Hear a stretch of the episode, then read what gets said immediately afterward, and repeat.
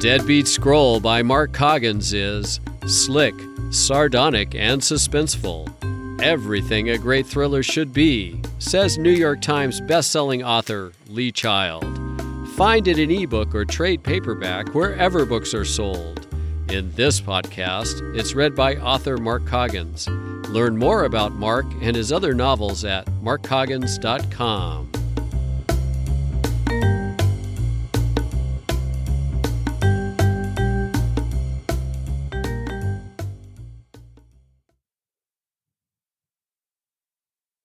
Chapter 2 Old Home Week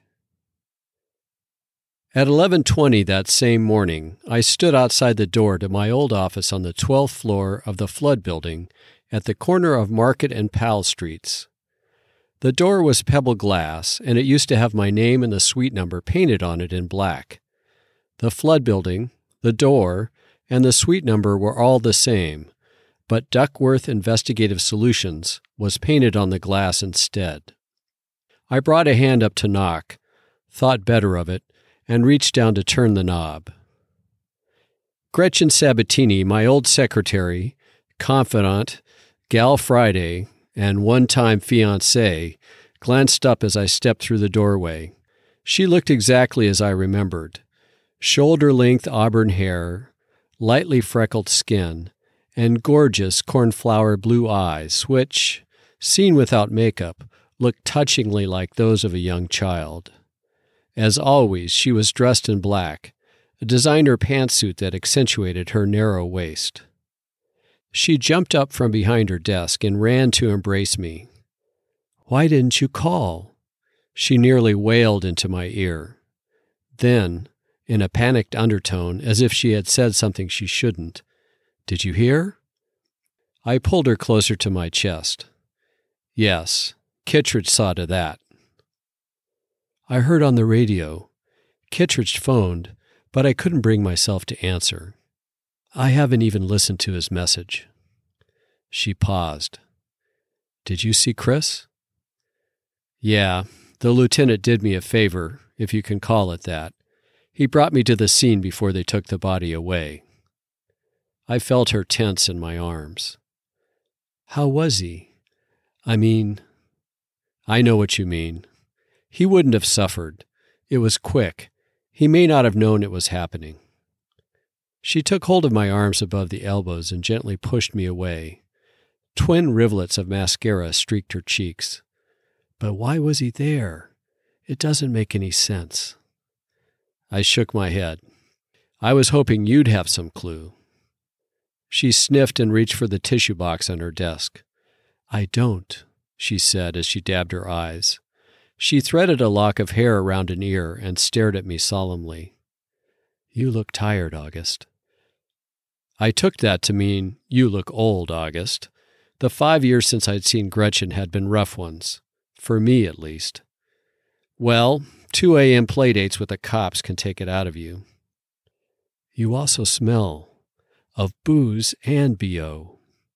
I'm blaming Chris for that. Don't you dare. I held up my hands. Hold on, it's not what you think. He redid everything in the apartment, including the bathroom. He's got some flossy European shower fixture in there. I couldn't figure out how to get hot water out of it, so I did what I could with a washcloth at the sink. She smirked and shook her head, and for the first time it felt like it used to between us. At least you managed to get inside the building. The building had been switched to a keyless entry system. Gretchen had supplied the codes for the lobby door in the apartment when she called me in Palm Springs. But the truth of the matter was, I had to throw myself on the mercy of the building super when I arrived. Not a problem, I lied. But speaking of remodeling, look at this place.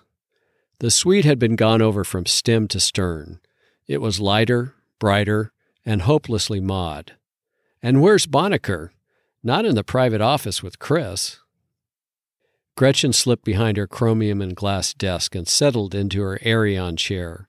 She gestured for me to take the one in front of her desk. Bonaker retired. It's just been Chris and I the last three years. Ben Bonaker was the buffoon of an insurance agent I'd shared the space with. He told terrible jokes and hectored my clients with pitches for whole life, but having him in the office reduced my overhead considerably. How did Chris cover the rent without him? And what about you? Most of the secretarial work came from Bonacker. I wasn't Chris's secretary. Sorry, administrative assistant. I wasn't that either.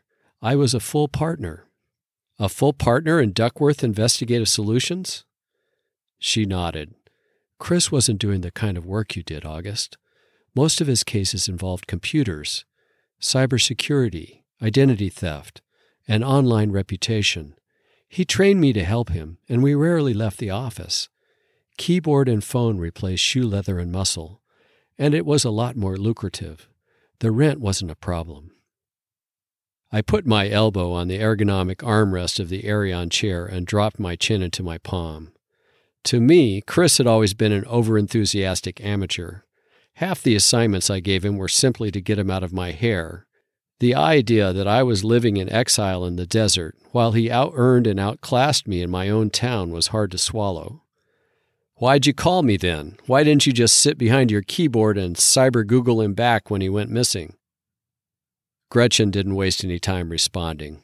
She threw the box of tissues straight at my head. You were the one who abandoned us, who left without a word. Whatever it was that drove you away, it had more to do with your demons than us. But we adapted. We learned what we were good at and we made it the focus of the business. It wasn't about showing you up, it was about getting on with life. I rubbed the place on my forehead where the corner of the tissue box had hit. I deserved that and more. She sat forward and clutched both her knees through the silky fabric of her pantsuit. I don't know what happened to Chris, but when you discover the details, when you find out how he came to be shot execution style in a massage parlor in the middle of the night, I know it will be because of the things that made him what he was his enthusiasm and love of adventure. She released her knees and looked up at me. And when you do solve the mystery, when you catch and punish Chris's killer, I know it will be because of the things that make you what you are your loyalty and your relentless focus on finding answers. I held her eyes for a moment. It was the nicest thing she'd ever said to me, so naturally I had to ruin it. Not my youthful looks and pleasant odor? She laughed. Maybe if you learn to work the shower faucet. I shifted in my chair, somehow failing to find the webbed back and lack of upholstery to be all that comfortable.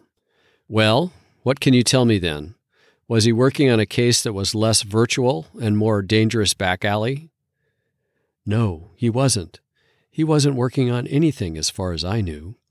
We finished a case a few weeks ago, and he said he wanted to take some time off. He stayed out longer than I expected, and when I tried to contact him to ask why, I struck out. All my phone calls went to voicemail, and he wasn't at his apartment any of the times I went there. Why'd he move from the Castro anyway? Moving into the office I can see because you were here and it went with the business. But my old apartment is nothing special. It's in a worse part of town, far away from the neighborhood he loved. He claimed that he did it because of the commute, but that wasn't the real reason. You were his model, August, his hero, by slipping into your old life as completely as possible, he felt like he was donning your mantle. Christ, I wasn't Batman. I don't know whether to be flattered or weirded out. Some of both, I expect. All right. What about the last case you worked? Anything about it that could have blown back on Chris or the firm? A disgruntled client, for instance? She pushed a manila folder across the desk toward me. I figured you were going to ask, so I printed out the file. To answer your question, no, the client was happy with the resolution, and I really doubt that she would be the sort to kill anyone, much less Chris. I reached over to snag the file and started flipping through the pages. The client was a co ed at UC Berkeley, and the assignment had to do with determining the identity of someone she met on a website called Looking for Daddy. Is this site what I think it is? What do you think it is? A service to reunite adopted children with their biological fathers? Please. It's a sugar daddy site. It matches wealthy older men with so called sugar babies who want an arrangement. Wealthy older married men? Usually, but not always. In this case, the person our client was talking to was married. Did she hire you to find that out? Not really. The daddy acknowledged he was married in his profile. Our client, Ivy is her name, wanted to know more about his background and personality before getting involved with him. The site doesn't use real names, of course, so finding the real world identity of someone involves reverse engineering it from the details they do reveal.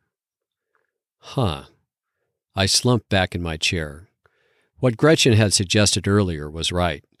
I was a dinosaur from another era. I wouldn't know the first thing about using the internet to find out that sort of thing. The file says you identified him. May I ask how?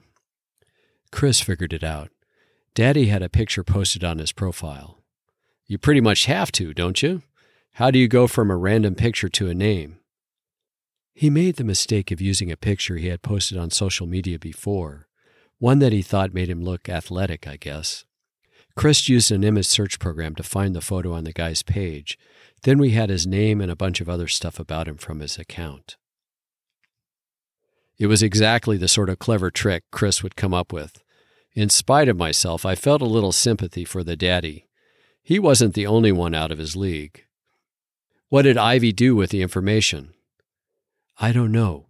We gave her the report and she seemed happy, but she didn't say if she was going to pursue the relationship. So it's possible she cut him off. Daddy somehow found out that Chris was involved, and then he went looking for revenge? Gretchen made a face. I suppose.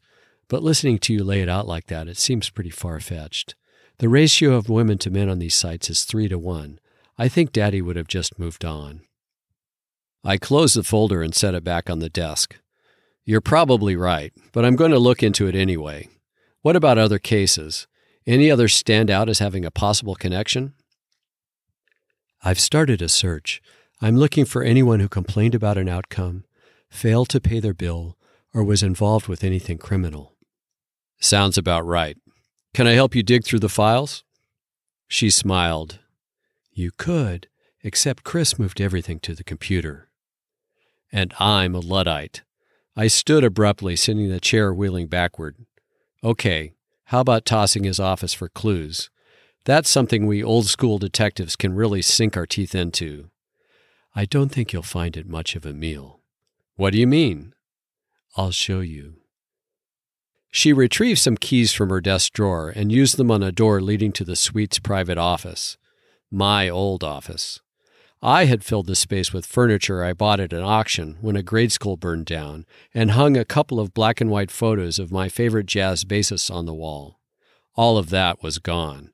In its stead was a motorized standing desk, a motorized treadmill to walk on while you worked at the motorized standing desk, a sleek laptop connected to an enormous monitor, and several pop art prints by the guy who painted in a comic book style. The famous one of a fighter pilot shooting down another plane with Wham! written in bright yellow next to the exploding plane was behind the desk. That's it? That's it. I walked over to the computer and ran my finger over the trackpad. A password screen flashed up. You'll include his computer in your search? Gretchen nodded. I sighed and stepped onto the treadmill. If you weren't expending shoe leather the old fashioned way, I guess you needed another way to do it during your virtual investigations. I glanced back up at the colorful prints. What's with all the pop art? His apartment is full of it, too. It wasn't just pop art. He was on a whole 60s kick. He spent nearly every weekend shopping in retro clothing stores. Men's or women's clothes? Gretchen laughed. Both. But he looked better in the miniskirts than he did the bell bottoms. I looked over at her and thought about what she had said about Chris's enthusiasm for life. We both teared up again, and I stepped off the treadmill to wrap her in another hug. Relentless, I said softly.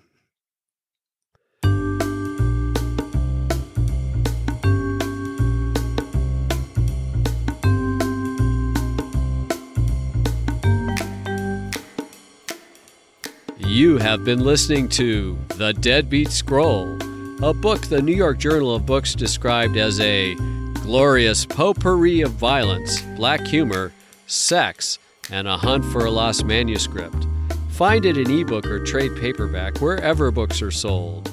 In this podcast is read by author Mark Coggins. Learn more about Mark and his other novels at markcoggins.com.